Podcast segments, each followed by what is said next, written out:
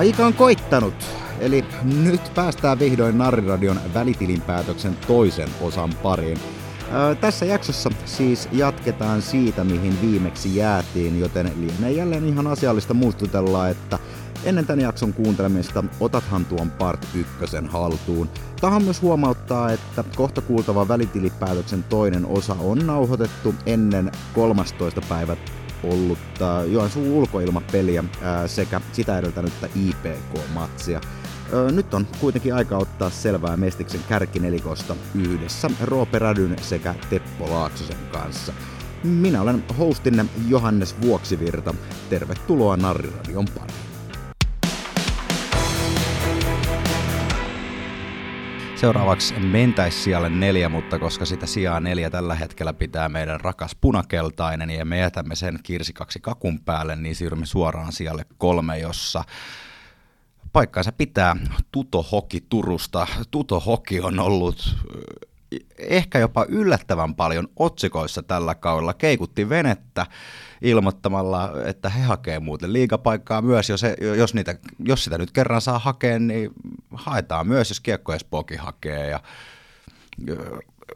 en usko, että kukaan sitä kauhean realistisena missään vaiheessa piti, mutta pidän sitä ainakin ihan kivana semmoisella niin kepillä jäätä kokeilevana asiana, että, että, että katsotaan nyt, että, että millä tavalla tämä on auki. Niin, tuto, tuto tuo Mestiksen Paavo Väyrynen. Kokeillaan, nyt, kokeillaan nyt kepillä jäätä ja siis toi media, mediahuomio, minkä Tuto tällä niin kuin sai ja tämä yleinen keskustelu, niin aivan loistava veto minun mielestä. Että he teki sen niin kuin todella fiksusti omalta kantilta, että Tutosta ei ole ikinä varmaan puhuttu näin paljon. Joo, kyllähän toi on niin ilmasta mediaa niille, ihan niin tämmöistä ansaittua mediaa ihan valtavasti sillä, että he on ollut tässä prosessissa. Ja kyllähän ne nyt toki sinne tota, on valittanutkin tästä liigan tota, lisenssipäätöksestä. Ja tässäkin on yksi Ja muuttuja. myös oikeutetusti. Niin kyllä, ja tässäkin on yksi muuttuja vielä, mikä voi tulla tässä, kun puhuttiin aikaisemmin Forssan kohdalla alussa, että miten nämä sarjajärjestelmät nyt elää, niin mitä jos yhtäkkiä niin kuin jostain sieltä oikeus, urheilu, oikeuslautakunta, toimikunta, whatever, niin sanotaankin, että hei, että miettikää nyt uudestaan tämä tuto siellä liigassa, tai jos vaikkapa mennään sinne ihan kuluttajakilpailuviranomaisen pakeille, niin tässäkin on yksi mielenkiintoinen muuttuja. Se täytyy sanoa, että otan sulan hattuun tästä, että on tota, puhuneet, Tuto taistelisi jopa runkosarjan kärkipaikoista, ja alkuunhan se ei siltä lainkaan näyttänyt, että aikamoista alisuorittamista, mutta nyt 15, 10 ja 5 ottelun kuntopuntareissa siellä on kaikissa Tutohoki kärjessä, että tota, nyt ihan väärässä ollut siltä osin. Joo, ei, ei todellakaan erittäin nouseva käyrä, jos katsoo niin kuin, niin kuin joulukuun tuloksia ja tammikuun tuloksia, niin sehän on, sehän on loistavaa. itse asiassa jos katsoo tuosta kahdeksas päivä joulukuuta eteenpäin, niin ainoa tappi on jokereille siellä kupittaalla. Että, että tota, muuten on mennyt, mennyt todella hyvin tutolla. Ja kyllä niin kuin Jonne Virtanenkin, mikä tietysti omalla tavallaan tarvittiin puhua siinä kausien koska se herättää niin kuin paljon, paljon tota keskustelua, niin kyllähän tämä myös, millä tavalla Virtanen pystyy niin kuin vähän erilaista tuommoista valmentajapresenssiä tuomaan. Et ne ei ole pelkästään ne pakolliset kliseet siellä, mitä, mitä kerrotaan pelin jälkeen, vaan hänellä on niin kuin hyvin värikästä ja tietysti muistamme tämä toimitsija Kielon myöskin, kun siellä lens nessut ja kaikki, kaikki tota jäälle ja mailat ja kaikki. Että tota. Mutta en mä, niin kuin, eikö Mestiksen slogani taitaa edelleenkin olla se Suomen viihdyttävintä lätkää, niin kyllä, kyllä mä ainakin niin kuin mieluummin, mieluummin katon, katon välillä niin kuin tollasta, että ei tietenkään joka pelissä, mutta kyllä mä mieluummin katon tuommoisen niin virtaisen täydellisen, täydellisen, kun orava menee muuntajaan sen sijaan, että tuommoista niin hissuttelua ja sitten pelin jälkeen, no ihan hyvin me pelottiin ja tämän tyylistä. Joo, mä oon samaa mieltä. Mä oon myös kirjannut tänne, että Virtaselta kyllä huikeita haastatteluja tässä valmentaja, valmentaja-aikana. Ja, ja tota, hienosti kyllä varmasti tuommoinen alun vaikeus on kasvattanut sitä joukkuetta, ja mä uskon, että he saa siitä virtaa, että he on pystynyt tuon ton paketin kääntämään. Ihan on, on tosi niin kuin mielenkiintoinen ja tältäkin osin hatunnoston paikka sinne tuton suuntaan, että siellä on kyllä onnistuttu. Yksi, missä kausiennakossa myös osuttiin tuton kannalta hy- hyvin naulan kantaa oli, oli pelaaja nimeltä Turo Asplund, eli että hän tulisi olemaan se joukkueen, no jos ei kantava voima, niin aina, ainakin ykkös, ykkösmies, ja sitähän näyttää tällä hetkellä olevan, on, on Mestiksen sisäisessä pistepörssissä siellä 13.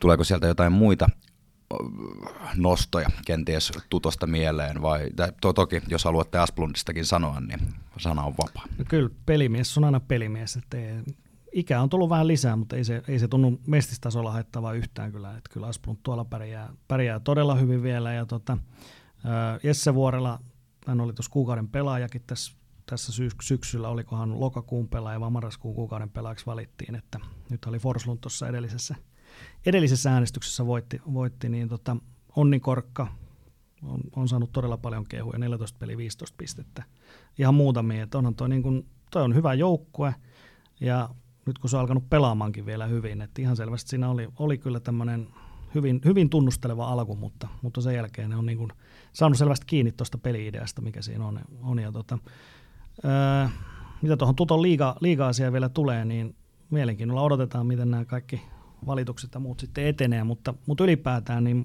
mä näen kuitenkin tämän Tuton kehityksen tällä hetkellä positiivisena, että vaikka sieltä tulisikin nytten eitä, mutta jos se jatkaa tällä tavalla niin kuin eteenpäin vuoden pari kolme, niin, niin miksi ei? Miksi ei? Joo, ja kyllä mä pidän, pidän kokonaisuudessaan todella tärkeänä just nimenomaan sitä, että Tuto lähti sitä venettä vähän keinuttamaan ja kokeilemaan, että, että no, miten auki sitä nyt oikein ollaan. Ja mm. Jos nyt ihan rehellisiä ollaan siinä vaiheessa, kun Jokerit ilmoitti, että me ei haeta, niin siitä tuli entistä arvokkaampaa. Ja jos se ei olisi ollut Tuto, niin kuka muu se olisi Mestiksestä mukaan ollut? Niin eihän tätä niin kuin liigan prosessi olisi haastettu silloin mitenkään. Sitten se olisi ollut kaikki hiljaa ja tyytyväisiä ja otetaan se Espoo sisään ja pulinat pois. Et nyt tavallaan se, että Tuto on ollut tuolla hämmentämässä, niin se on tavallaan avannut ihan uuden keskustelun tälle. Ja tavallaan myös se, että Jokerit ilmoitti, että me ei mennä. Että nämä on nyt yhdessä tavallaan ruokkinut tätä niin kuin keskustelua, vienyt sitä oikeaan suuntaan. Ja nyt sitten odotetaan, että, että mitä tapahtuu. Eli hatunnosto kuitenkin jollain tavalla tutolle. Kyllä. Tai no ei edes kuitenkin, ehdottomasti on, on, on siellä, mitä, mitä Roope vähän uumoilikin, että kärkisijoista. Roope itse asiassa uumoili ihan runkosarjan voittoakin, joka ei, ei missään nimessä ole mahdoton tehtävä. Toki siellä on kärjessä semmoinen, semmoinen kivikova joukkue, mihin hetken päästä kyllä päästään pureutumaan, pureutumaan varmasti.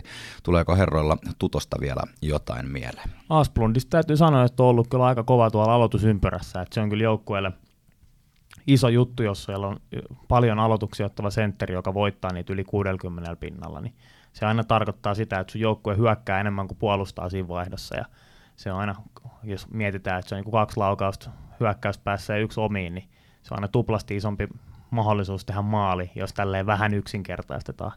Et aloitusten merkityshän on, on monesti vähän niin kuin yleen katsottu, mutta se on, tota, se on tosi tärkeää ja Asplundi kyllä siltäkin osin johtaa joukkuetta. On mestiksen, olla niin kuin paras paljon aloittavista, paras aloittaja. Joo, kyllä se tuto, tuto tulee olemaan kyllä todella pitkällä todennäköisesti tänä keväänä, että tällä hetkellä niin kuin top 4, 4 vaikuttaa ihan selviöltä, että sitten sit kun mennään tuonne niin välieriin asti, niin tulee kyllä todella, todella, todella tiukkaa ole siellä, että ei, ei se finaalipaikkakaan ole millään, millään tavalla niin kuin mahdoton heille. Sitten kohti kahta kirkkaampaa ennen kuin päästään sen kirsikan makustelun pariin. Seuraavana siellä on tällä hetkellä runkosarjassa sija kaksi pitävä Imatran ketterä. Tämä, että se on kärkijoukkue tai ylipäätään top kolmosessa, niin se ei varmaan yllätä yllätä ketään, ainakin jos meidän kausiennakko on, on uskominen. Öö, ketterästä viime kausiennakossa kuitenkin sanottiin, että puolustus on hyvä, mutta hyökkäys on kysymysmerkki. Vieläkö se on kysymysmerkki? No ei se ainakaan näytä olevan, että, että tota, tulosta on tullut. 125 maalia on itse asiassa eniten, eniten sarjassa, jopa vähän enemmän kuin IPK. Toki heillä on pelejäkin on muutama enemmän, mutta, mutta tota, joo, ilmeisesti tota, Martikainen on taas hyvin onnistunut. Heti ekasta pelistä lähtien mun mielestä se on ollut niin kuin hyvä tiivis, tiivis joukkue. He puolustaa hyvin viisikkona ja, ja niin kuin myöskin hyökkää. Että tota, ja nämä hankinnat on ollut onnistuneita. Että Miku Ronkainen on siellä paras pistemies 30 peliä ja 32 pistettä. Että hän on ottanut aika hyvän, hyvän vetovastuun siinä. Ja sitten siinä on Akseli Mäkinen ja Aleksi Sinkkonen tuossa perässä. Ja on siinä muutenkin aika tasasta porukkaa. Että kyllä Ketterä on niin kuin kyllähän mun mielestä ansaitsee tämän niin kestomenestyjä leima, niin se, kyllä se on aika tiukas heissä, että kyllä tänäkään vuonna Ketterää ei pidä niin kuin aliarvioida mitenkään tuossa tuossa mestaruustaistossa, että heillä ei ehkä ole tällaista niin kuin mediapresenssiä samalla tavalla kuin näillä, näillä tota, Tutolla ja Espoolla ja, jokereilla, mistä myöhemmin puhutaan, mutta, mutta koko, ajan, he, koko ajan he tasaisesti kuitenkin menestyvät, vaikka siellä valmentajat vaihtuu ja pelaajat vaihtuu, niin jotenkin tämmöinen niin kuin menestyksen kulttuuri on kyllä aika selkeästi aika syvälle juurtunut tonne, että ei, niin kuin, ei ole näköpiirissä ketterällä, että jotenkin tuosta yhtäkkiä romahtaa, se ei edes tule jotain talousjuttuja tai tommosia, mutta mun mielestä niin kuin, todella hyvä, että he on saanut tämmöisen jatkumon sinne. Joo, tästähän siinä ennakoskin puhuttiin, että mitä on, tai sivuttiin aihetta, että mitä se menestyksen kulttuuri on ja, tai voittamisen kulttuuri, ja kyllä tältä osin niin jotain siellä ketterässä on. Ja se on harmi tavallaan, että siellä on niin pieni halli, että tuossa olisi kyllä niin kuin valtava potentiaali nousta. Just puhuttiin siitä niin kuin vaikka idän, idän herruudesta, että siellä olisi Saipa ja Ketterä, mielenkiintoinen kaksikko lähteä niin kuin haastamaan toisiaan, mutta tota, siellä ehkä nämä niin kuin fasiliteettien realiteetit sitten asettuu, asettuu ketterää vastaan, mutta, mutta paljonhan sieltä lähti pelaajia, terävint kärkeä, sitä selvästi on pystytty korvaamaan, ja sitten varmasti ne runkopelaajat sitten siellä on ollut tärkeitä ja ehkä pitänyt sitten tätä määrättyä voittamisen kulttuuria yllä. Et kyllä mä niin kun en olisi uskonut ketterää tässä kohtaa kautta, että on näin korkealla. Mutta peliesitykset on ollut hyviä ja se kyllä näkyy sijoituksessa. Ja nostan hattua kyllä, että on, on tota Martikainen tehnyt hyvää duunia, ex-jokeri siellä ja tota, varmasti siellä on myös niin hyvät pohjat ollut, minkä päälle rakentaa, koska, koska on ollut mun mielestä odotuksiin nähden silti vähän, vähän kova. Et me puhuttiin, että on potentiaalinen joukkue, niin kyllä se potentiaali on nyt sitten realisoitunut. Mm. Se tuosta vielä, että tarvittiin viimeksi puhua siitä, että tuo, tuo Saipa Ketterä on mielenkiintoinen, mutta kaikkia vihaa fuusioita ja yhdistelmiä, mutta, mutta oikeastaan jos Saipa ja Ketterä, jos se pystyisi jotenkin yhdistämään voimansa niin kuin tavalla tai toisella, niin, niin sehän auttaisi molempia ihan hirvittävän paljon.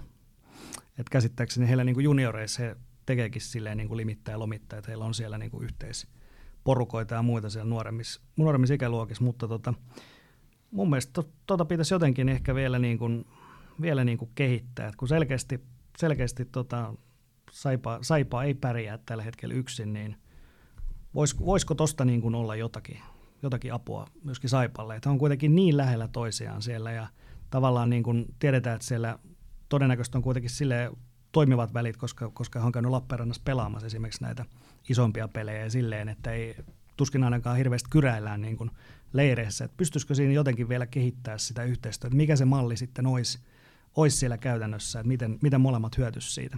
Niin, toi on hyvä kysymys, että mitä ketterä hyötyisi siitä, että mm. ne olisi Saipankaan kimpassa jotenkin enemmän. En tiedä hyötyisikö ne. Ja tavallaan just se, että ketterässä on nyt rakennettu sitä omaa identiteettiä, ja se tulee nyt vahvasti tämän heidän menestyksen kautta. Niin Kyllä. tekeekö sille hyvää laittaa käteensä pas, äh, Saipan kanssa? tota, niin. niin Ketterällä on parempi brändi tällä hetkellä kuin Saipa. Ehdottomasti. Yksi, yksi, mitä funtsittiin Ketterän osalta, tai mitä pohdiskeltiin viime, tai tässä kausi, kausi ennakossa, oli, oli että et onko nämä ulkomaalaiset, mitä sinne tälle kaudelle tuli, on, onko ne ollut hyviä hakuja? Öö, Tuosta kun katsoo joukkueen sisäistä pistepörssiä, niin Andri Ravinskis on, on sisäisessä pistepörssissä siellä viisi, ja sitten toinen, mistä puhuttiin, oli tämä Riebenyk, Artemi, niin mitäs meidän asiantuntija sanoo, onko se nyt sitten ollut hyviä hakuja?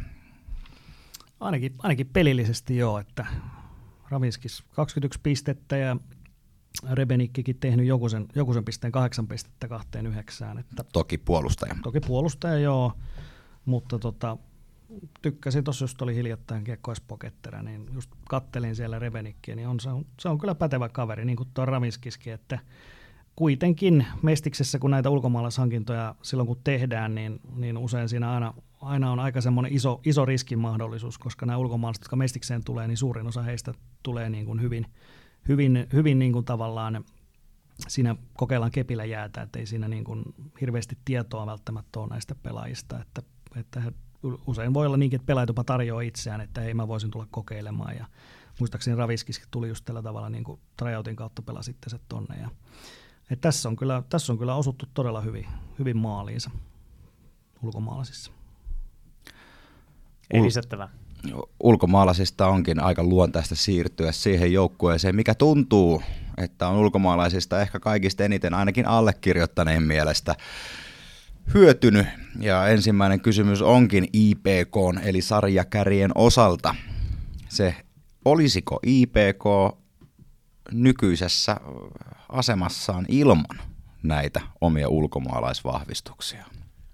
No mä voisin sanoa sen verran, että mä uskon, että ei olisi, mutta olisi silti korkealla. Että kyllähän se on, IPK niin kuin nähtiin jokereitakin vastaan, että ne on muutakin kuin pelkästään ne ulkomaalaisvahvistukset. Ehkä ne vähän ylisuorittaa jopa, mutta tota, kyllähän se niin kuin pelitapa ja, ja mä ihailin sitä, miten he esimerkiksi luistelussa oli koko ajan jokereita edellä. Et välttämättä se ei tule pelaajan yksilötaidosta, että et, et ne olisi jotenkin nopeampia tai parempia luistelijoita jokainen järjestään, vaan ehkä se pelitapa ja joukkueen ajoitukset on niin saumattomia, että sä pääset pelaamaan sellaisessa, niin kuin, ei nyt flowssa, mutta, mutta määrätyllä tavalla sen niin kuin liivun kautta, ei tule niin kuin stop and goota hirveästi, vaan sä pääset niin kuin ylläpitää sitä vauhtia. Se voi, tämä voi olla niin kuin yksi selitys sille, minkä takia näytti, että olivat lähes järjestään kyllä jokereita jalalla edellä. Mm, se on ihan selvää, että nämä, nämä ulkomaalaiset, mihin viittaa Ludwig Persson ja Alex Peradinelli ja Austin Elze, on todennäköisesti kaikki on niin kuin sarjan top 10, jopa lähellä top 5 pelaajaa, niin kuin kaikki kolme.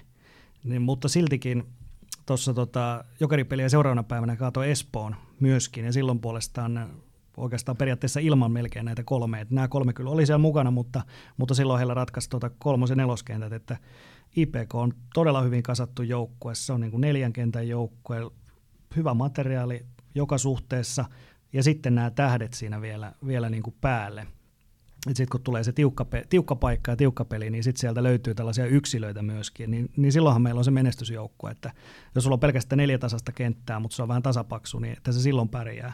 Mutta jos sulla on se neljä tasasta kenttää ja sitten vielä kirsikkan aikakun päälle sulla löytyy tämmöisiä niin kuin koko sarjan – niin kuin top 5 pelaaja, niin on tota, tota on tosi vaikea voittaa tuollaista koostumusta. Joo, koko Mestiksen pelaajatilastossa tähän väliin sanottakoon, siis äh, Ludwig Persson ja Alex Berardinelli pitävät sijoja kaksi ja kolme, ja aivan varmasti oikeutetusta syystä myös.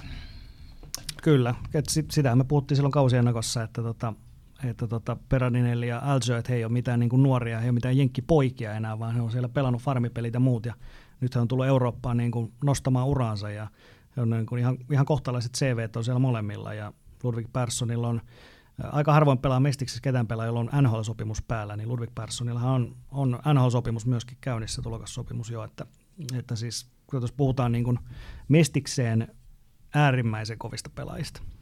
Joo, mä oon tämmöistä vähän huhu kuullut, että Perssonia mahdollisesti jokereihinkin tarjottu, mutta en tiedä, onko sitten palkkapyyntö ollut, ollut liian kova jokereille vai, vai onko muu syy, miksi ei ole tullut.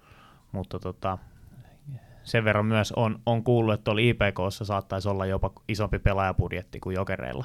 Et ehkä ei suoraan, mutta siellä on isot sponsorit, minkä, minkä sitten leivissä osa pelaajista on, että esimerkiksi Ponsse, siellä Ponsse ja Kenelekki ja Olvi ja muuta tuolla, tuolla Iisalmessa, niin tota, isoja firmoja, ja, ja käsittääkseni siellä homma toimii siten, että osa pelaajista niin on, on sitten ns. leipätyössä siellä näissä sponsorifirmoissa ja sitten aika hyvillä ehdoilla pääsevät sitten harrastamaan jääkiekkoa mestistasolla. Mm-hmm. Et se on niinku varmaan yksi iso tekijä tuolle tolle Iisalmelle. Mutta sitten toki hyvä valmennus, hyvät hankinnat, nämä ulkomaalaiset, mutta sitten siellä on myös suomalaisia onnistujia, Heikkilä Juuso ja Veikka Halonen muun muassa. Ja, ja tota, Arola Juuso et, ja muutenkin Henri, Henri Knuutinen lähes piste per peli, niin siellä on kyllä sitä niin kuin onnistumisia löytyy laajalta rintamalta, mutta se mikä täytyy IPK kohdalla nostaa, niin etenkin se niiden ihan todella jäätävä ylivoima. On. Et sillähän ne niin kuin tekee sitä tulosta, mutta taas kun mennään noihin NS-edistyneisiin tilastoihin, niin sielläkin IPK on myös 5-5 pelissä ihan sarjan kovimpia joukkueita että vaikka heillä on se sarjan ihan ylivoimaisesti paras ylivoima, niin he ei ole siltikään tavallaan vain sen ylivoiman varassa. Mm. Just näin, että ylivoima, ylivoima kuitenkin perustuu siihen, että sulla täytyy olla ne huippuyksilöitä. Että jos sulla on, ei ole huippuyksilöitä, niin se harvemmin on hyvä ylivoimajoukko. Mutta lisäksi heillä on vielä sitten tämä viidellä viittä vastaan pelaaminen. Ja neljälle, neljälle sylinterin rullataan. Ja, ja sitten vielä nämä muutokset, mitä on joukkueessa ollut, että niin kuin tiedetään, että Randelihan lähti tappara jo siinä kauden alkuvaiheessa. Ne ei ole pelannut montaakaan peliä IPKssa ja Kohonen on ykkösveskari, pelaa todella hyvin. Ja sitten heiltä lähti just liikaan tota, kaksi, niin kuin kaksi parasta pakkia periaatteessa, Valtteri Kakkonen ja tota, Valtteri Koskela, hän vaihtoi tässä vuodenvaihteessa molemmat liigaa, niin ei se näy tuolla missään. Et mm, sieltä niinku löytyy, ei ainakaan vielä, mutta sieltä niinku löytyy, löytyy niinku, se on loistava materiaali, sieltä löytyy uusia ratkaisijoita ja, ja toi Ponsse on just semmoinen, että eihän täällä pk jos sanoo Ponsse, niin ei se sano yhtään mitään, kun täällä harvemmin niitä metsäkoneita näkyy, mutta se on, se on siis ihan valtava, valtava juttu tuolla niin kuin tuolla alueella, että siellä ei varmaan oikeastaan mitään elämänaluetta, mistä tämä kyseinen firma ei olisi niin kuin jotenkin osallisena. Että tuntuu, että ne lonkerot ulottuu niin kuin ihan joka paikkaan. No niin, iso kansainvälinen firma myös. Iso kansainvälinen, niin kuin valtava työllistäjä ja, ja kaikki, se, kaikki se vaikutukset siellä. Että tätä tausta kun miettii, niin oikeastaan IPEKOS on aika paljon potentiaaliakin, että Isalmessa, niin kuin, jos mietit niin kuin pidemmälle tätä, että maahan on halpaa – sä pystyt rakentamaan sinne ihan mitä tahansa. Ei, ei ole samoja ongelmia kuin täällä Helsingissä, niin kuin tiedetään, mitä tuolla Julleilla on, mitä he on 13 vuotta tapellut tänne Kaadenin hankkeensa kanssa. Ja tappelee varmaan toiset 13 vuotta vähintäänkin. Niin ei sulla Iisalmessa ole samanlaista. Joo, me Eihän siitä Gardenista kyllä valmistettu. Ei. Joo, mä itse asiassa Iisalmessa, tota, niin, mä olin katsonut tota matsia, ja matsin jälkeen kävin siinä tota, niin, pissillä, niin siellä toi Wiedgren taisi olla siinä – tota, samaan aikaan, niin mä huutelin sieltä kopista sitten, että pitäisikö tänne se Ponsse-areena rakentaa tai jotain. tota, niin, ja, siis joo, että hallihan siellä ei ole tällä hetkellä hirveän iso, ja no, toki eihän ne täytäkään sitä hallia lähtökohtaisesti, nyt jokeripeli oli täynnä, että tota, niin, kyllähän se niin kun, paljon olisi työtä siinä, että Iisalmessa voisi joskus liigajoukkue pelata, mutta kyllä mä tavallaan haluaisin sen nähdä, ja siellä olisi potentiaalia, siellä on noit, noit kuitenkin noita firmoja, ja se oli niin kuin, jos mä siihen Kajaaniin vertaan, niin hakkas ihan niin kuin nolla sen Kajaanin tunnelmalta, hallilta, ehkä niin kuin ne ihmisetkin siellä, niin tota, kyllä mä semmoinen pieni tavallaan ihastus siihen niin kuin Iisalmeen hallina ja ehkä niin kuin paikkana, vaikkei se nyt hirveästi aikaa viettänytkään on. että tota, tulee olemaan mukava kaataa heidät sitten finaaleissa. Toimista, me, me, me puhuttiin viimeksi IPKsta kärjen haastajana. Nyt mm. mä käännän tämän, tämän toisinpäin. Onko IPKlle olemassa haastajaa tälle kaudelle? Mä toivon, että on. Että tällä hetkellä, jos pelattaisiin finaaleen, niin ei varmaan olisi. Että nämä on kuitenkin ihan tuoreessa muistissa nämä pelit, mitä he just pelas, pelas tota niin kuin, niin kuin jokereita ja Espoota vastaan, niin, niin kyllähän ne tulokset on todella vakuuttavia, että sä molemmat pystyt kaataa peräkkäisenä päivinä Jokerit ja Espoon, niin, niin siinähän ne niin kuin kovimmat näytöt tavallaan tulee, mutta mut toki kyllä heilläkin siellä siis joitakin tappioita on, siis tosi vähän kaudella, oliko viisi varsinaista tappiota, kolmen pisteen tappiota, mutta on ainakin hävinnyt Tutolle esimerkiksi tällä kaudella Hermekselle, ja siis ei, ei se täysin voittamaton joukkue ole, mutta, mutta kyllä se perustaso on heillä ihan äärimmäisen korkea. Joo, mä ehkä nostan näitä kuitenkin sitten näitä tavallaan niin kuin kompastuskiviä heille. Että sä mainitsit tänne, että sieltä on viety pelaajia liigaan, se varmasti tuntuu. Ja sitten kun katsotaan näitä edistyneitä tilastoja, tätä PDO-lukemaa ennenkin, mikä jos on merkittävästi yli sadan, niin kertoo siitä, että pelaaja vahvasti ylisuorittaa, niin Austin Alger, PD on 111,3 ja vahvasti sen takia, että hänen, kun hän on 5-5 pelissä kentällä, niin joukkueen torjuntaprosentti on 96,6 ja se ei tule jatkuun noin hyvänä. Laukaisuprosenttikin hänen kohdallaan on, on, on, se on kova. Se on ihan älytön, 23,6. Tuo on siis aivan älytön, älytön prosentti. Joo, ja sitten tota, Berardinelli 107 ja Persson 106,8 näistä paljon pelaavista. Sitten Valtteri Koskela 105 ja sitten Valtteri Kakkonen 103 no, no niin kuin pakkipuolelta. Ja Mikko-Matti Paakkolakin 103 ja Samuel Timonenkin 102,9, että noi on jo sille keskimääräistä korkeampia PDO-lukuja, mitkä tilastollisen regression niin näkökulmasta tulee laskemaan lähelle sitä 100 prosenttia.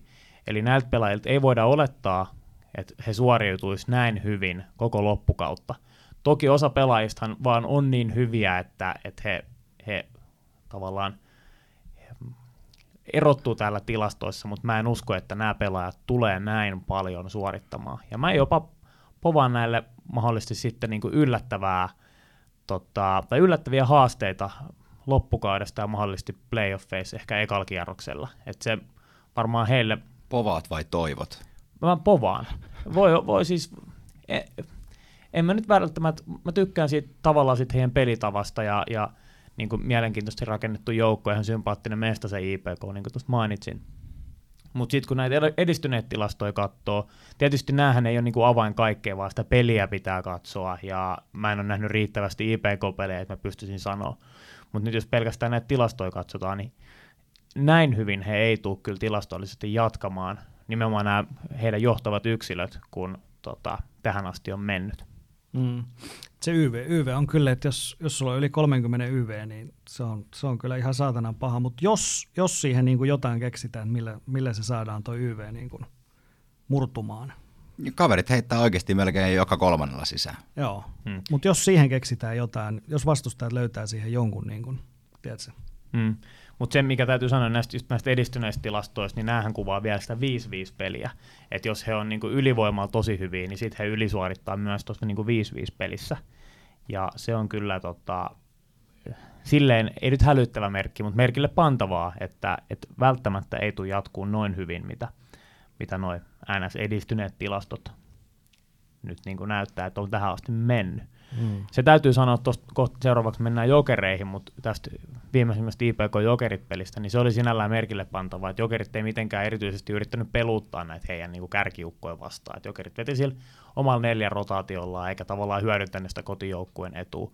En mä tiedä, onko jokereissa välttämättä semmoista yhtä niin kuin pimentäjäketjua, shutdown-ketjua olemassakaan, mutta, mutta jokerit ei niin kuin pelillisesti reagoinut käytännössä ollenkaan tähän, että kaverilla on tuommoinen yksi hurja kenttä tuolla. Joo, täytyy se Tuomainen vielä sanoa, Marko Tuomainen, joka valmentaa, niin, joka ilmeisesti Jukureihin menee nyt sitten Jokisen Kyllä. seuraajaksi, niin tota, äärimmäisen hyvää duunia ja, ja mitä nyt on, on niin kuin haastattelua tehnyt ja muuta, niin, niin, tota, niin kuin hirveän jalat maassa oleva kaveri ja niin kuin se rauhallisuus, mikä hänestä huokuu, niin mun mielestä niin kuin liittyy siihen joukkueeseen, että, että tota, mun mielestä silloin valmentaja on aika hyvin pelipäällä, että jos sä niin kuin kaksi minuuttia pelin päättymisen jälkeen, jos sä oot täysin tyyni ja rauhallinen, riippumatta siitä, että oot sä voittanut vai hävinnyt, niin mun mielestä se on aika, aika kova merkki aina. Silloin on niin kuin tekijä, tekijä ukkeli kyseessä. Eli IPK on osalta on odotettavissa ihan ehkä jopa sitä kirkkaintakin. No toki sen playoffit näyttää, playoffit on ihan oman maailmansa sitten, toki se pitää aina, aina muistaa. Mutta hyvät herrat, mentäisikö vihdoinkin sen kirsikan pariin, sen, sen, sen ah, no. de, de la crème, jos, jos tä, tämmöiseksi voi sanoa. Vaikka tuolla vasta, vasta neljäntenä runkosarjassa tällä hetkellä pyöritäänkin, mutta nyt kun ollaan puolitoista tuntia taas juteltu kaikesta muusta kuin jokereista podcastissa nimellä, nimeltä Narradio, niin otetaan nyt sitten syvälliseen käsittelyyn tämä, tämä meidän rakas punakeltainen jokerit. Ensimmäisenä mä haluaisin, ennen kuin mennään pelaajiin jokereiden kannalta, niin tuossa siinä vaiheessa ennen maajoukkuetaukoa, kun jokereilla oli vaikeaa, niin jos seuras palstoja tai vastaavia, niin siellähän huudeltiin päävalmentaja Määtän potkujakin pahimmillaan jo jossain vaiheessa. Mielestäni Määttä on kuitenkin ihan ansiakkaasti onnistunut tällä kaudella ja ollut, ollut hyvinkin esimerkillinen valmentaja monessakin eri suhteessa, miten näkee asian, asian Määtän suhteen meidän asiantuntija Laaksonen.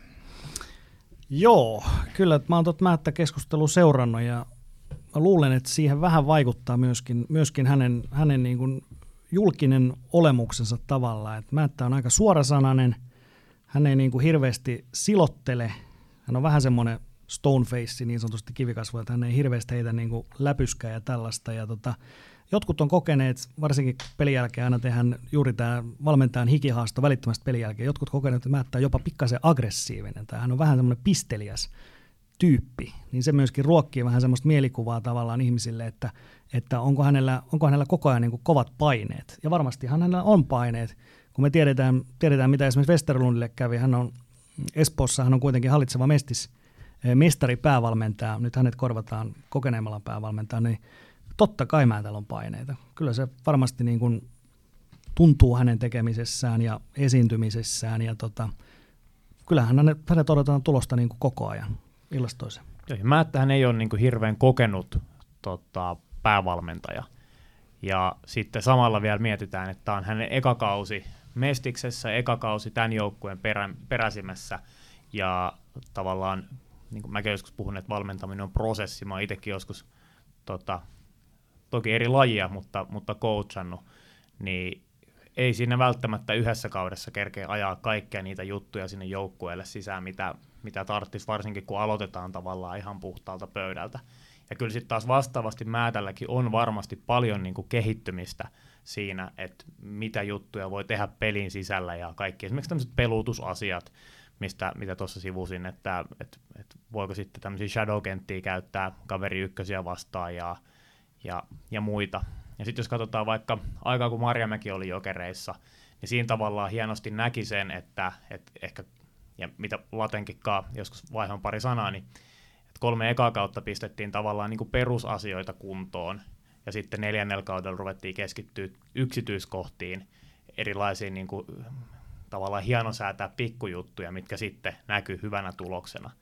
Ja, ja tavallaan monessa paikassa on nähnyt, esimerkiksi IFKssa Kari Jalonen yksi esimerkki, että hänellekin siellä huudeltiin hyvin IFK-laisia tapaa potkuja jo tyyli heti, heti ja tota, niin vaan tavallaan se niin kuin valmennusprosessi, ei, se ei ole niin kuin yhden kauden mittainen, vaan monesti se on, niin kuin, on, on semmoisiakin valmentajia, ketkä heti ekalla kaudella voittaa se heti sen kirkkaimman, mutta varsinkin nyt kun lähtökohta on se, että lähdetään tyhjästä rakentaa kokonaan uusi joukkue, tälle uusi sarja ja kaikki ne realiteetit on ihan uusia, niin siihen nähden niin Jokerilla materiaali on ihan ok, ja niin kuin mainittiin, niin varmaan ihan kärkipään pelaajabudjetteja, mutta sitten ne realiteetit on just nämä, että kokonaan uusi jengi ja, ja uusi sarja, niin Jokerit on ehkä siellä, missä niiden kuuluukin olla, että ehkä nämä materiaali kompensoi sitten sitä, että harjoitellaan vasta tätä niin kuin uutta elämää ja arkea. Itse haluan ottaa tuohon määttäkeskusteluun sen verran kantaa, että kun on just ollut tätä määttä ulos huutelua tai, ja, ja vastaavaa, niin ensimmäinen, mitä mulla on tullut mieleen, on, että mitä helvettiä. Ensinnäkin, minkä takia tässä on lavasta tyyliin pari te- peliä hävitty tai vastaavaa. Mutta ennen kaikkea sen takia, että mä en voisi kuvitella mitään kauniimpaa kuin sen, että päävalmentaja, joka tulee A-junnuista jokereiden uuden tulemisen perä, peräsimeen, tavallaan nousee jokereiden mukana siinä koko aika, niin olisihan se niin kuin tarinana ihan mieletön, että aina sitten sinne kirkkaimmalle sarjatasolle asti, mikä se nyt ikinä tulee ikin, niin kuin tulevaisuudessa olemaankaan, niin mä että myös siellä valmentamassa. Se olisi niin kuin suorastaan tuhkimotarina. Kyllä, ja siis tämänhetkinen strategiahan on, että jokerit ei hae liikapaikkaa myöskään vielä, vielä ensi kauden jälkeen, niin, niin siinähän sopisi täydellisesti tämmöinen, niin kuin, että Määtälläkin on aikaa kasvaa tässä, että aika usein valmentajalla kolme, vuotta, kolme vuotta on se, niin kuin, on se niin kuin missä, missä nähdään tavallaan se koko potentiaali ja sitten sen jälkeen voidaan harkita, mutta tietysti jos tämä suunnitelma jokerienkin osalta muuttuu tässä lennossa, niin sittenhän ensi kaudella olisi ihan, ihan valtavissa paineissa, jos, jos tilanne muuttuisikin sellaiseksi, että, että jokerit pitäisikin jo ensi kaudella pelata siitä, että ainoastaan se mestaruus riittää nousumahdollisuuteen. Jos, jos yhtäkkiä homma kääntyisikin päälaille, että nyt haettaisikin nousua sitten, sitten jo ensi kaudella. Mun mielestä jotenkin, niin kuin, tulee paljon vaikka jatkoaikaa on tullut luettua ja sitten välillä IFK-osiossa käyn katsoa, kun siellä vaaditaan aina valmentajille kenkään. Mun se on ollut niin stadilaiset jengeistä leimallisesti IFK-juttu, että aina vaaditaan valmentajalle kenkää, että ties mitä kipinävahteja duunataan tonne, että otetaan, että koska, koska Soppa Sormunen saa kenkää. Se oli sinänsä hauska, hauska keissi, mutta, mutta kyllä mä haluaisin, niin kuin, että jokerifaneissa olisi vähän sitä malttia. Ja mun mielestä se on jotenkin tosi niin kuin, turhauttavaa, vaikka, vaikka se on niin kuin, ehkä osin vähän huumorihassutteluakin, että jokaisen tyyliin tappiopelin jälkeen, välillä jopa voittopelien jälkeen vaaditaan valmentajalle kenkää. Kyllä se yhdessä vaiheessa kautta oli vähän enemmän kuin hassuttelu, että siellä kyllä niin jengillä meni, meni aivan liikaa tunteisiin, ja, ja se, se mitä, mä, mitä mä tarkoitan, että liikaa tunteisiin on se, että tuntuu, että porukka ei ole oikein ymmärtänyt sitä, että tällä kaudella ei välttämättä jokerit pelaa kuitenkaan siitä, siitä tuloksesta. Nyt pelataan siitä, että ollaan olemassa. Niin, no, eh, ehkä se niin kuin näkyy, näkyy ja korostuu fanien tunteissa alkukaudesta, mutta mut tavallaan se, että et joo, että mä haluaisin, että olisi sitä malttia, mutta sitten taas toisaalta tämä on kuitenkin niin kuin tunnebisnestä ja faniuden ytimessä on kuitenkin se tunne. Niin sitten taas voidaanko me vaatia sitä, että kun meitä tuonne someen kirjoittelee, että se tunne jotenkin imettäisi sitten veke. että tunteella pitää vetääkin ja sitten pitää ehkä semmoista sisälukutaitoa olla siihen, että että tämä kaveri painaa nyt sata pinnaa tunteella, kun se kirjoittelee tämmöistä. Ja mun mielestä se on niinku faniudessa täysin hyväksytty jopa oletus, että sulla on se tunne siellä. Mutta sitten tavallaan se, että, että väkisinkin nämä vähän niin kuin kuplii yli ja, ja tämä keskustelu just esimerkiksi levii tänne meille, että puhutaan tämmöisestä, niin tota, kyllähän se niin kuin näkyy varmasti ja tuo, luo niitä lisäpaineita. Hmm. Et, et, et, et, ennen, ennen sitä maattelutaukoa just marraskuussa, niin siinähän oli niitä tosi huonoja pelejä ihan suoraan sanottuna, mutta sitten maattelutauon jälkeen eka peli oli, oli tota, täpötäysin Nurdis, Espoo tapataan 4-1, niin mun mielestä se oli niin kuin Määtältä ja Jokereilta aika täydellinen microppi niin kuin sen jälkeen, että siinä, ja seuraava peli oli itse asiassa 8-2 voittu kiekkopoista, että, että niin kuin, eikä siis, ei määtän aikana, määtän aikana ei kuitenkaan semmoisia niin kuin jatkuvia sulamisia esimerkiksi, niin eihän niitä ole tapahtunut. Että totta kai yksittäisten pelien sisällä tapahtunut hyviä asioita, huonoja asioita, mutta ei niin kuin sellaista, että tavallaan jatkuvalla syötellä tavallaan tulisi tällaisia, niin kuin, että peli menetetään, niin eihän niitä ole tullut. Joo, ja semmoista niin kuin ailahtelevaisuutta on, että välillä tulee niitä pelejä, että vedetään ihan alta riman, ja, ja tavallaan valmennusjohdon tehtävähän on sitten keksiä, että mistä se johtuu, että, että miksi näitä tulee, ja, ja taas tullaan siihen, että on tyhjästä kasattu joukkue, ja ei ole ehkä sitä niin pitkää yhteistä historiaa monenkaan pelaajan että tuntisi niitä niiden persoonia niin hyvin, ja, ja kyllähän valmentaminen on myös niin yksilöiden valmentamista.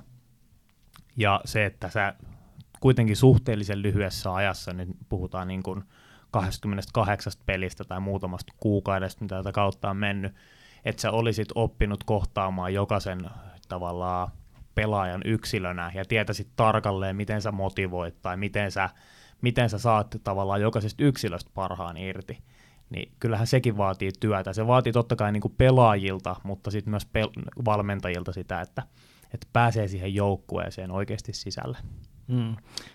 Vastus tästäkin jo IPK on ainoa, mitä Jokerit ei ole voittanut tällä kaudella. Tässä kaikkia muita vastaan on, on käsittääkseni voitettu.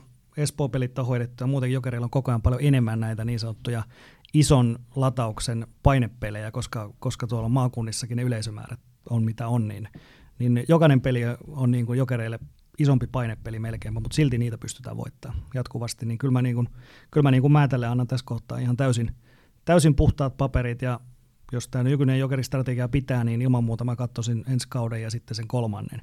Mutta tosiaan, jos tässä matkalla strategia meneekin täysin ympäri ja sitten ei tulisi tuloksia, niin sitten tietysti tilanne on eri, mutta se on joka tapauksessa vasta niin kuin ensi kauden tai sitä seuraavan asian. Joo, mä summaisin ton silleen, että että kyllä Määtän pitää kehittyä, mutta annetaan hänelle mahdollisuus kehittyä. Aikaa, aikaa.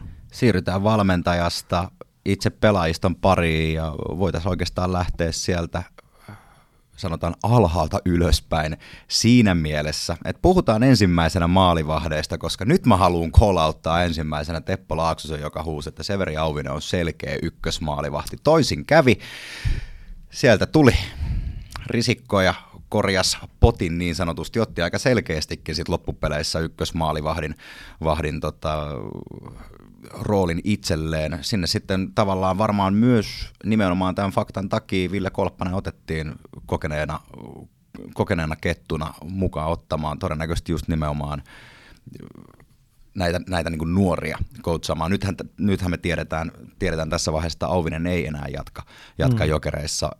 Oliko, oliko näin, että teki sopimuksen jopa Ruotsin kolmossarjaan? Joo, hoki, että niin. niin. Minkälaisia mietteitä Teppo, Teppo tästä? Oletko pettynyt siitä, että Auvinen ei, ei pärjännyt vai ootko, ootko iloisesti yllättynyt, että Risikko pärjäsi? Vai no, molempia? Niin, molempiahan se on. Että siis Risikolta huikea, huikea nousu, voidaan sanoa suoraan, että Risikko söi Auvisen. Että tota, Auvisesta tuli sitä myöten isoin, isoin floppi oikeastaan tämän kauden joukkueessa, että odotukset oli korkealla, mutta, mutta nimenomaan tuossa, että hän ei, hän ei niin kuin Risikkoa vastaan pärjää, että Risikko pelasi yksinkertaisesti paremmin omissa peleissä ja sitten tuli tämä kolppanen, kolppanen kuvio siinä vielä, niin Auvinenhan, Auviselle tuli siinä niin kuin, Auvisesta tuli kolmas pyörä.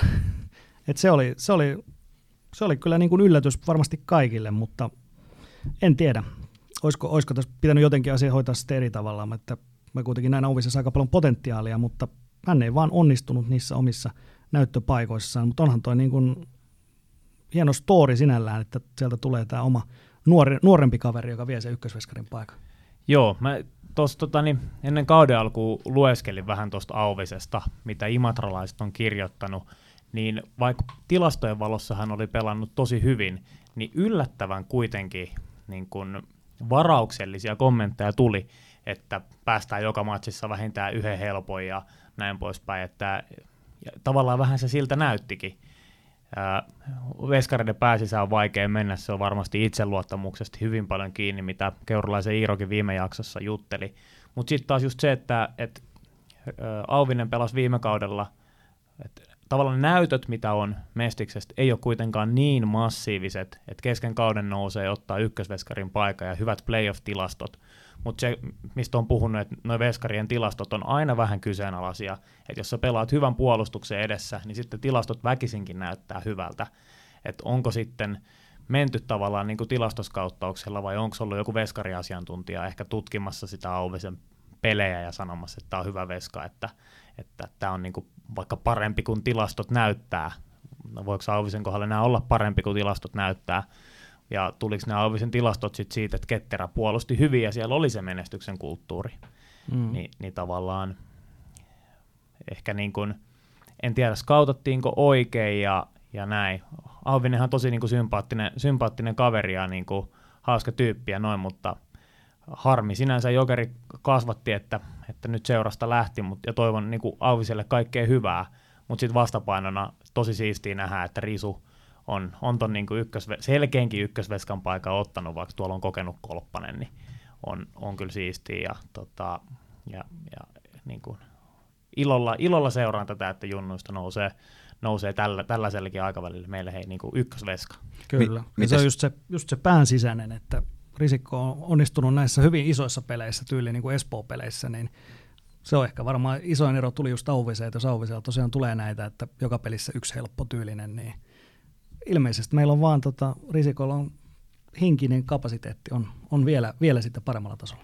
On, ja tässä henkisessä kapasiteetista ei nyt välttämättä puhuta pelkästään maalivahtien omasta suoriutumisesta, vaan myös joukkueen suoriutumisesta näiden maalivahtien edessä. Et tuntuu ihan selkeästi, että, että Risikon edessä joukkue pelasi paljon varmempaa kiekkoa kuin, kuin esimerkiksi Auvisen edessä. Miten herrat sitten, kun nyt tuotiin mukaan tämä kokeneempi kettu Kolppanen, niin onko se nyt ollut sitten, oliko se hyvä haku?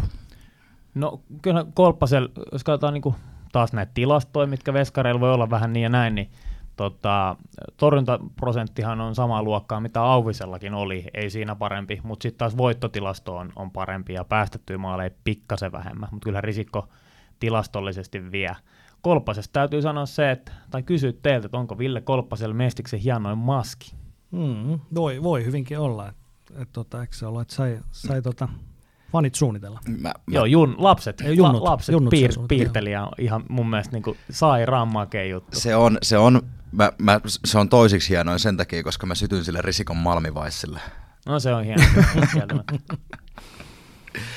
Mennään sitten itse pelaajien joukkoon. Nyt ei tarvitse enää eri, eritellä puolustajia tai hyökkääjiä. No, Sieltä saatte... Voidaan mun puolesta ottaa puolustajat kyllä eka käsittelyyn. No, voidaan ottaa vaikka puolustajat no, ensi, no. ensimmäisenä käsittelyyn. Mun pitää tuosta oikeastaan varmaan kohta kaivaa. Joo, eli otetaan puolustajat sitten, sitten ensimmäisenä, kun näin, näin toivotaan. No Kalle Kangas esimerkiksi ansiokka, ansiokkaasti pääsi aina sinne U20 MM-kisoihin asti ja nyt tässä kun puhutaan, niin tiedetään, että ens, ensi kaus, no vähemmän yllättäen sarjataso nousee nuoren, nuoren kundin kannalta. Ne varsinaisesti ei ole julkaistu vielä ja, ja no kyllähän tämä niinku mediassa monesti kun näitä kuulutellaan, niin, niin ihan hyvin, hyvin ollaan ha, niinku hajulla, mutta tota, katsotaan nyt vielä, mutta, mutta tota, niin kyllähän Kangas ehdottomasti niin kuin next step on, on liigaan ja mä uskon, että pystyy niin kuin ainakin lähteä haastaa, haastaa paikasta siellä. Ja kyllähän me niin kuin Kankassa Pittsburghin varaus seiskakiakalta, niin jotain potentiaalia nähdään niin kuin Pohjois-Amerikkaankin joskus ehkä nousta, niin kyllä se, ne askeleet pitää nyt, nyt ottaa. Harmi, jos kanki menetetään, mutta tota, niin, uran, uran kannalta varmaan oikea ratkaisu. Olen tykännyt, tykännyt otteesta ja ja tota, on, on kyllä niin kuin on vakuuttanut mut ja, ja tietty se jokeri, jokerihistoria ja status siellä niin lämmittää myös, myös mieltä. Mm, on siis todella, todella fyysinen ja niin kuin jämäkkä ja vielä muistetaan, nuori kaveri, niin, niin en kyllä yhtään ihmettele, että Pohjois-Amerikassa niin on, on se kiinnostus siellä olemassa ja varmasti niin kuin just sitäkin ajatellen, että jos ajatellaan, että hänestä tulee vielä NHL-puolusta jonain päivänä, niin sen takia myöskin se liikasteppi on pakko ottaa niin kuin tässä jo kohta puoliin, niin, niin sen takia varmasti myöskin sieltä suunnasta joudutetaan sitten, sitten tota, hänen osaltaan sitä liigaan lähtöä. Ja Pohjois-Amerikassa on mielenkiintoinen trendi ollut taas nyt siihen, että siellä on draftattu paljon isoja pakkeja, varmaan Kangaskin sen takia ollut tuolla listolla. Ja sitten esimerkiksi Vegasissa, siellä on ollut tosi niin kuin kookas ja fyysinen pakisto, niin näkyykö tämä, tämä tavallaan NHL-trendi myös tuossa ja, ja siltä osin, niin myös kankaalla voi olla siinä hyvä, hyvä Or paikka. is this the comeback of enforcers? No siihen, siihen mä en usko. Et, et kyllä niinku, ehkä uusi moderni pakki on sitten niinku iso fyysinen ja sitten perusvarma kiekollisesti. Et, et ehkä se on se, mitä, mitä Ja- haetaan. Ja osaa luistella etu- ja takaperin. Kyllä. Ja täytyy sanoa, että kyllähän niin kuin Kangas on parantanut jo tässä kauden aikana ihan hirveästi. Et eihän hän niin, kuin niin vakuuttava ollut silloin heti alkukaudesta. Mitä pidemmälle tämä kausi on mennyt, puhutaan hänenkin kohdalla kuitenkin vasta 23 ottelusta, niin mun mielestä on niin kuin silmin nähden parantanut. Ja jos tavallaan jatkaa, että tavallaan 40 pelin kohdalla jatkaa tätä kehityskäyrää, niin hän on hitto liigapakki playoffeissa, tai niin kuin liigatason pakki playoffeissa, että, että tota, jos vaan kehitys jatkuu tämmöisenä, niin ehkä se liiga on ihan oikea osoite hänelle ensi kaudella. Sen verran huomautan, tai sanon tähän väliin, herrat, että ihan pelaaja pelaajalta ei, ei, ei, ei, käydä ei, ei, ei, käydä, ei käydä läpi. Nyt saatte ihan vapaasti huudolla. Pysytään kumminkin puolustajissa. Mitä, minkälaisia nostoja teillä, teillä tulee puolustajista mieleen? Aloitetaan vaikka Laaksosesta. No siis, kyllähän Jere Vertanen, fanien ikisuosikki. Mutta kuitenkin, jos sä katsot pakkeja, niin 17 pistettä. Siitä on aika iso kaula kenenkään muuhun pakkiin. Että jos kuitenkin ajatellaan, että pakinkin tehtävä on, on kuitenkin myöskin tukea siinä kiekollisena, niin kyllähän siinä tehtävässä on onnistunut. Puolustuspäässä ei niinkään, mutta mä nostaisin tuon laukaustilaston kanssa, että Vertasella kuitenkin 120 laukausta. Ja vaikka nyt maaleja on se viisi, mutta kuitenkin niistä laukauksista usein tulee kuitenkin jotakin hyötyä myöskin omalle joukkueelle. Joka on lähes kaksinkerroin enemmän kuin kellään muulla Kyllä. joukkueesta. Et mä, niin kun, mä tiedän, että Vertanen on niin illastoiseen semmoinen, jota niin kun sanotaan Flegu Vertaseksi ja verrataan Markus Nurlundiin, mutta siis mun mielestä ehkä Vertanenkin menee kuitenkin, on kuitenkin mennyt eteenpäin tässä kauden aikana. Joo, ehdottomasti mä oon kanssa nähnyt saman, että on, on tapahtunut vertaisessa kehitystä ja olisi ehkä tota, tota nostanutkin ja ehkä tuolta jopa laukaisuprosentin osalta noin vetomäärillä voidaan jopa olettaa enemmän pisteitä vielä kun mennään, mennään loppuun kohti. Sitten yksi, ketä en voi olla nostamatta, tietty taas jokeri kasvatti toisen polven jokeri.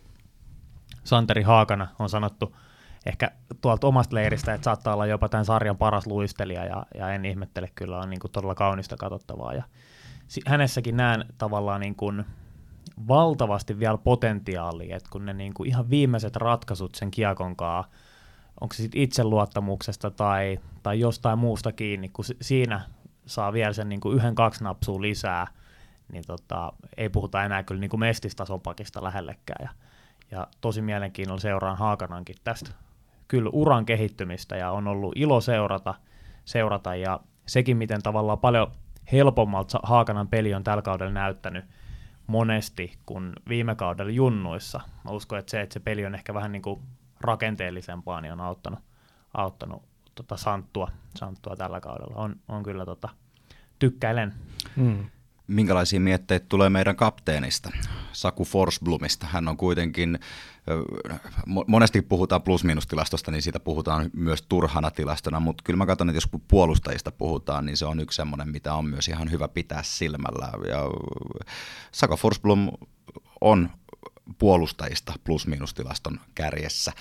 Minkälaisia aatteita tulee Sakusta? Kyllä mun mielestä on, on paikkansa täyttänyt kyllä erittäin hyvin.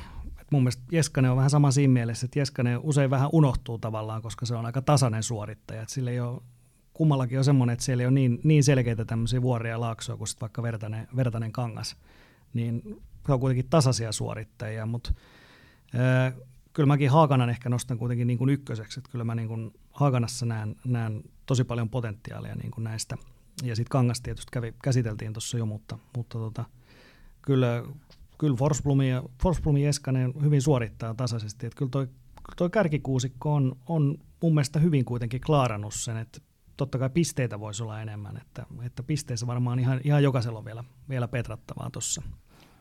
Joo, Forsblomista sanotaan sen, se, että tota, toi korsilukema on vähän muit pakkeja alhaisempi, ainut alle 50, mutta toisaalta hän ottaa aloituksia puolustuspäässäkin sitten enemmän, että se osin varmaan selittää tota.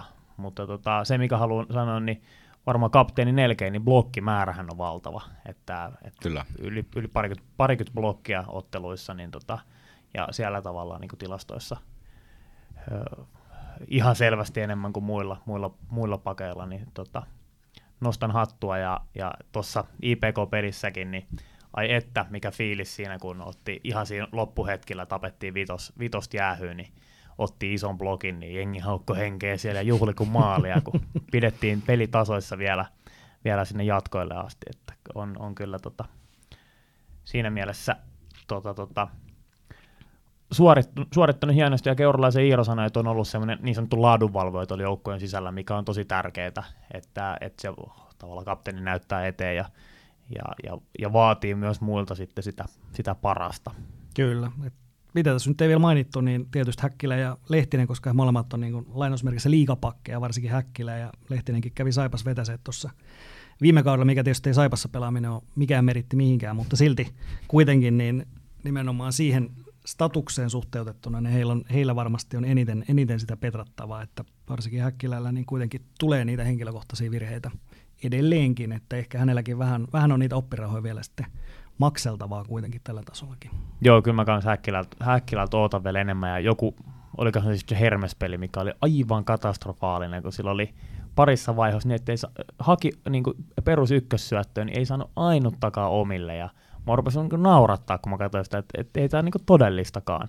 Mutta sitten parhaimmillaan Häkkilä on niin kuin, että, tavallaan niin hyvällä tavalla näkymätön, että, että monesti sitten ei erotu siellä kentällä sen takia, että, että saattaa pelata niin ihan ok, mutta sitten taas YV-aikaa saa paljon, mutta ei ole vielä yhtään maalia tullut ja se vetohan ei kovin häppäseltä näytä, niin kyllä Häkkilälläkin on tuossa vielä, vielä parannettavaa. Ja hänhän kävi Jukureissa tuossa tota, ei voi sanoa lainalla, kun hän on Jukureista Jokereissa lainalla, mutta kävi Jukureissa muutaman pelin pelaamassa, ja siellä hän tota, sai kyllä Jokiselta kehuja, ja johonkin ottelun tähdistöäkin jopa taidettiin valita. Mutta en tiedä, onko sitten Jukureissa pelitapa semmoinen, että, että on helpompi, tai onko saanut ns. suojattuja vaihtoja enemmän, mutta tota, tämmöinen mielenkiintoinen yksityiskohta Häkkilästä vielä. Se puolustajista ja aika hyvin tässä itse asiassa päästikin koko pakisto käymään tälleen pintapuoleisesti läpi. Öö, Sitten hyökätään hyökkäjien kimppuun.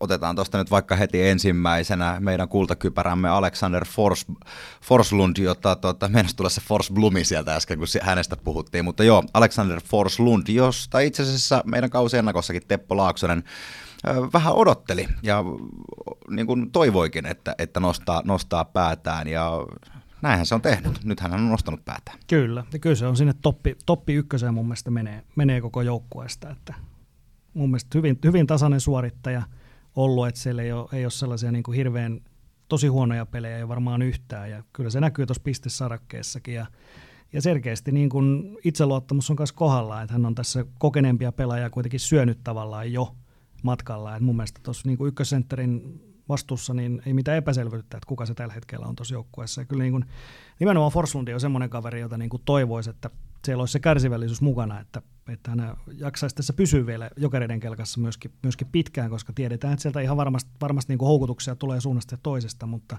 mutta tässä on semmoinen kaveri, jonka varaan kyllä pystyisi, pystyisi rakentamaan niin kuin pidemmällekin aikavälille. Joo, mä oon samaa mieltä. Silminpistävä oli, että IPK monesti tuplas Forslundia IPK-matsissa. Että sielläkin, sielläkin oli selvästi niin kuin tunnistettu, mitä ehkä jokereissa ei ole tehty. Joo, kyllä Et, häntä riisuttiin aika hyvin. Niin, ja, ja se kyllä näkyy. Ja tota, vaikea nähdä, että, että on kuitenkin kokonaisvaltaisesti niin hyvä pelaaja aikaisemmin kehunut, että että tuommoinen pelaaja saataisiin pidettyä mestiksessä. Ainahan se on mahdollista, mutta... Tota, hmm. kyllä. Tai ainakin, että olisi halukkuutta tulla takaisin jossain vaiheessa, kyllä, että kyllä. jos käy välillä välillä muualla, mutta on, on tosi hyvä pelaaja kyllä. Sitten otetaan tuosta vaikka suoraan kolmikko. Mä menen nyt oikeasti ihan suoraan sisäistä pistepörssiin, mutta myös osittain siitä syystä, että Teppo Laaksonen huusi kaksi näistä viime kausiennakosta, eli Lempeen Lemberin ja Erkka Seppälän, ja tuohon päälle Kalajanniska. Mm. No siis Kalajanniskalla se suuri ero, jos mietitään Kalajaniska ja Lemperi, jotka on kaksi parasta maalintekijää, niin suuri erohan tulee siinä, että Kalajaniskalla hyvin iso osuus tulee YV-maaleista. Lemberillä on nolla YV-maalia.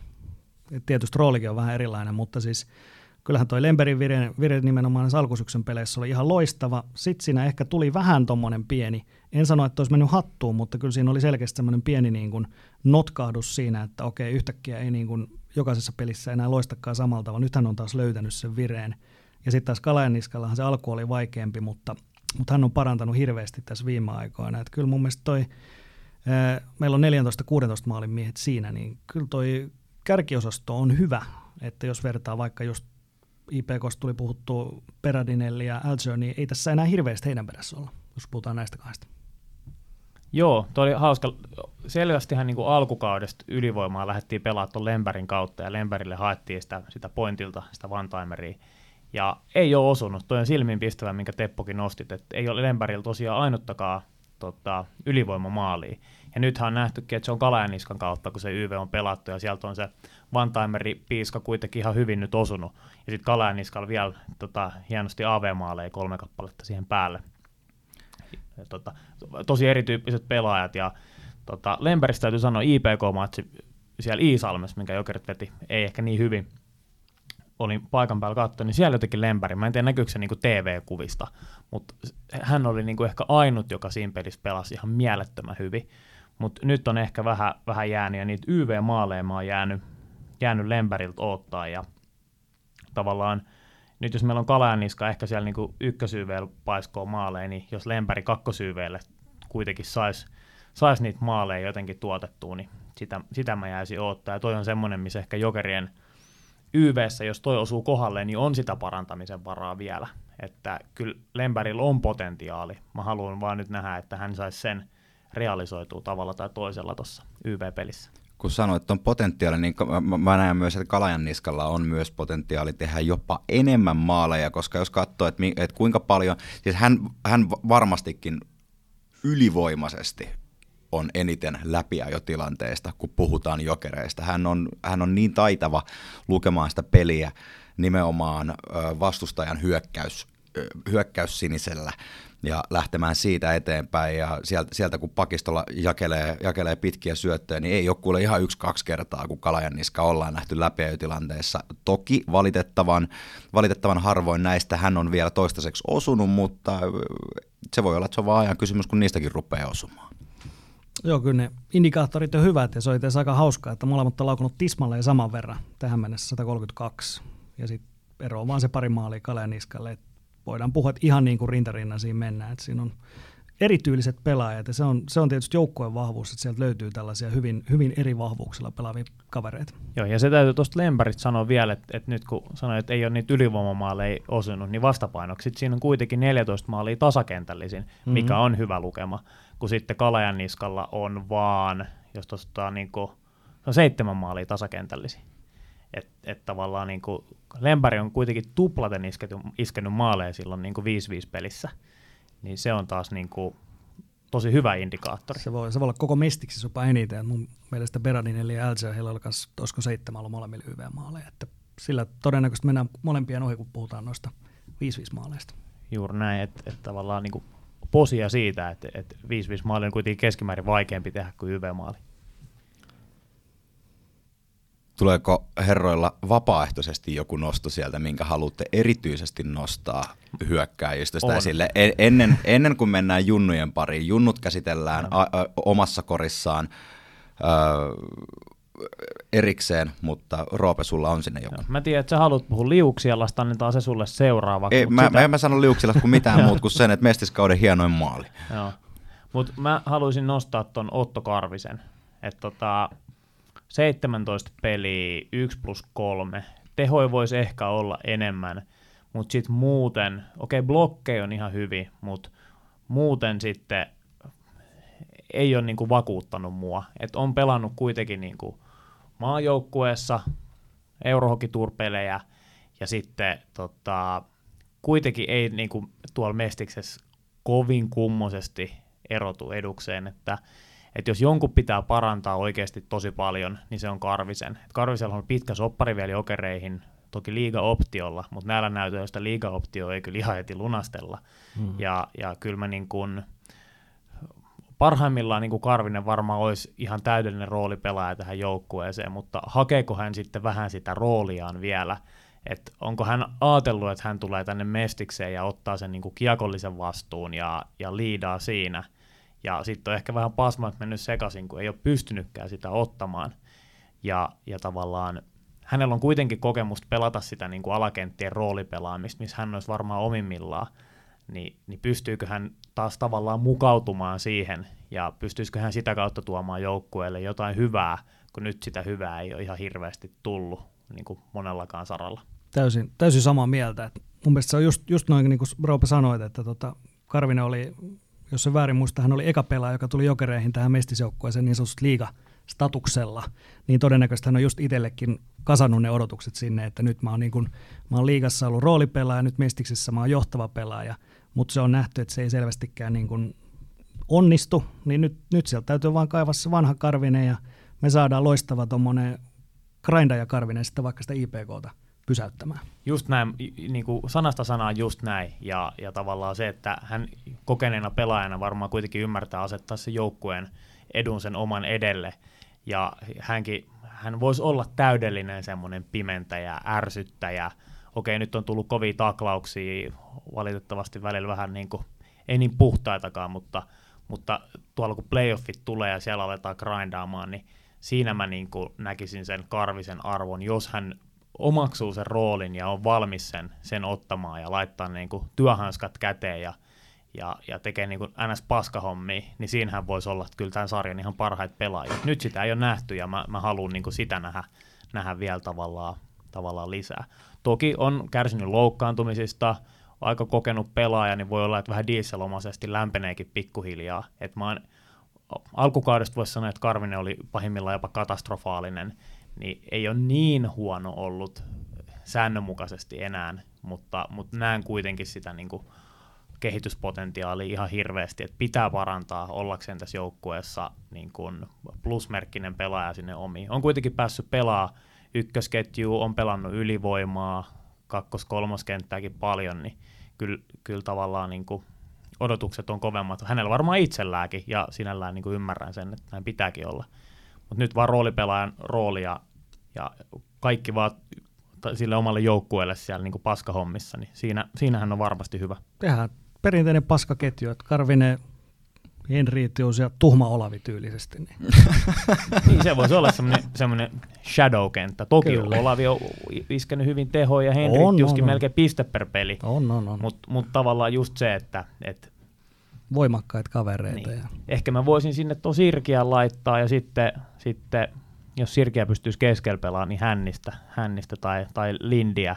Lindikin on kyllä ollut kyllä niin hyvä, noihin junnuihin mennään, mutta, mutta tota, tai Wolfi tai joku, että semmoinen shadow-kentä mä haluaisin nähdä, semmoinen vähän kuin Jokereissa oli joskus, joskus tota, on, on aika hyviä tämmöisiä shadow-kenttiä nähty, tai, tai kunnon grinderin elosia, niin tota, olisi, olisi, olisi hienoa, ja siellä ehkä Karvinen voisi nousta taas arvon arvaamattomaan playoffissa.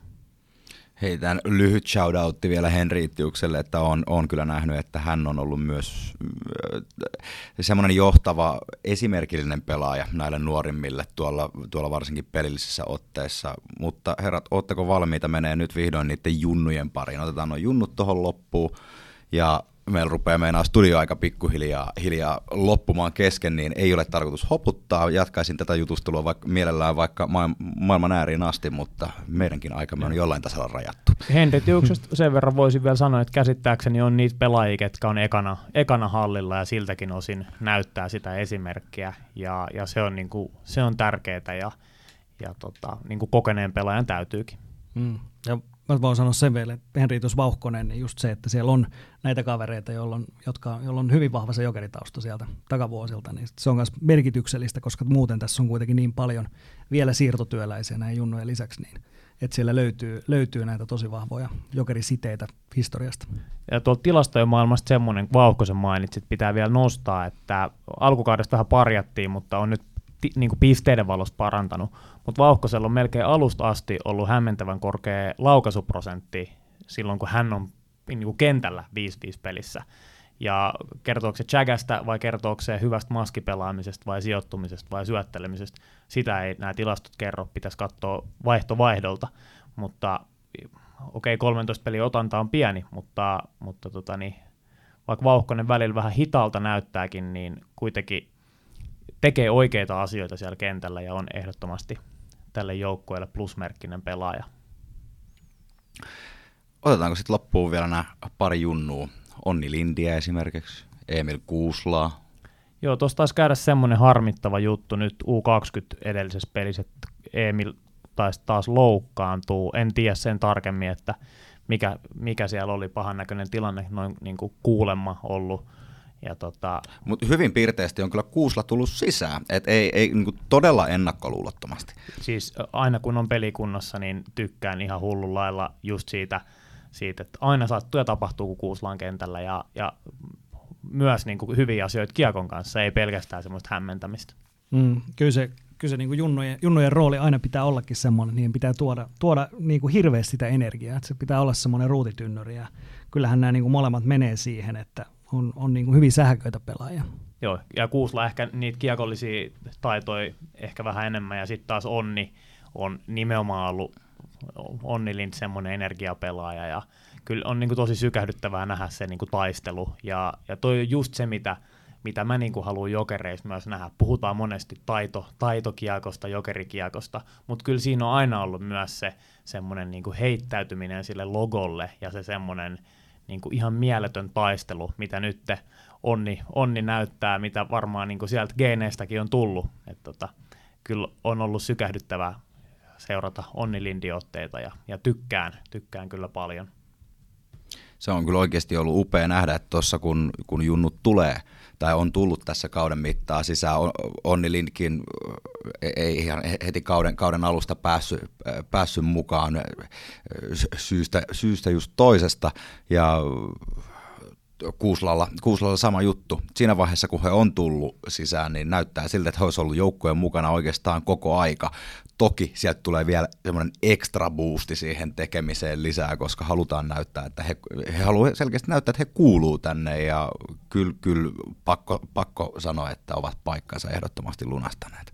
On, on. Ja kun kuitenkin tässä on tullut pari näitä kokeneempia hyökkäjä vielä mukaan kauden jo alettua, niin, niin se kilpailu on entistä kovempi peleästä, mutta hyvin he on klaarannut klaarannut kyllä tuon haasteen, haasteen siellä. Ja kyllä mä niin kuin näen, että siinä on, on hyvä, hyvä juttu tällä hetkellä, että saadaan näitä nuoria, nuoria tuonne mukaan. Sitten vielä ihan, ihan loppuun viimeinen kysymys tähän Narradion äh, kausiennakon välitilinpäätökseen. Ensimmäisenä mä haluaisin oikeastaan Roopelta kysyä sen jälkeen Tepolta. Minkälaisia pelaajia te hommaisitte äh, vahvistaaksenne tätä joukkuetta? Tota, mun mielestä toi hyökkäyspäivä, vaikka sieltä on lähtenytkin pelaajia, Veke on ollut hyvä, ja esimerkiksi Keinänen kahdessa pelissä, varsinkin ekas pelissä, oli ihan mielettömän hyvä. Mä näen, että siellä niin omistunnoista löytyisi hyökkäyspäähän potentiaalia ja, ja olemassa olevista mutta mä haluaisin jonkun semmoisen vielä tota, oman pään tosi varman pakin sinne Kalle Kangaksen kaveriksi, ja, ja en, ole, en ole ainut, joka tätä on, tätä on huudellut. Et tota, kun playoffit tulee, niin kyllä se niin kuin oman pään raataminen ja vääntäminen tuossa nousee, nousee. Ja meillä ei hirveän kookas se pakisto ole, varsinkin jos katsotaan niitä oman pään pakkeja, niin yksi semmoinen niin kuin oman pään luuta, niin kyllä kelpaisi. Joo, just nimenomaan niin kuin pakkikonkari, että tällainen niin kuin lainausmerkeissä Teemu Eronen, joka nyt ei välttämättä irtoa, mutta, mutta siis niin kuin profiili semmoinen, että, että se mielellään niin kuin meillä on, ei ole kuitenkaan hirveän kokeneita pakkeja niin kuin iällisesti, että tota, joku, niin kuin, jolla selkeästi on, on se rutiini, ja tietysti jos sieltä vielä löytyisi, löytyisi jopa tätä vanhaa jokerikytköstä, niin kuin Henri Vauhkonen, niin se olisi vielä niin kuin lisäplussaa siihen, jos löytyy joku tämmöinen kaveri vaan. Niin. Mutta, mutta ylipäätään niin kuin samalla linjalla, että kokenut, kokenut pakki. Joo, kyllä kuitenkin mestaruudet voitetaan puolustamalla ja, ja se on niin tärkeä se, se pakiston rooli, kun mennään playoffeihin. Ja se, että vaikka IPK kovasti, jos mietitään kovasti karvaa päälle, niin se, että pystyy sitten kuitenkin sen karvauksen vielä purkamaan niin varmoilla otteilla ja hyvillä syötöillä ja tavallaan oikea-aikaisilla syötöillä, se ajoituksen me- merkitys on niin tärkeä, niin semmoinen niin kuin just nimenomaan konkaripakki, niin Joo. se olisi mitä lääkäri määrää. Ikävä, ikävä että ai Niemi ei tarvitse enää taipua, mutta...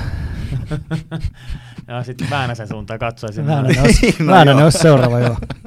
Ja ketäs sitten on Mika Niskanen? Joo, joo. Äh, minkälaisen arvosanan jokereille alkukaudesta kokonaisuudessaan antaa meidän, meidän asiantuntijamme Teppo Laaksonen?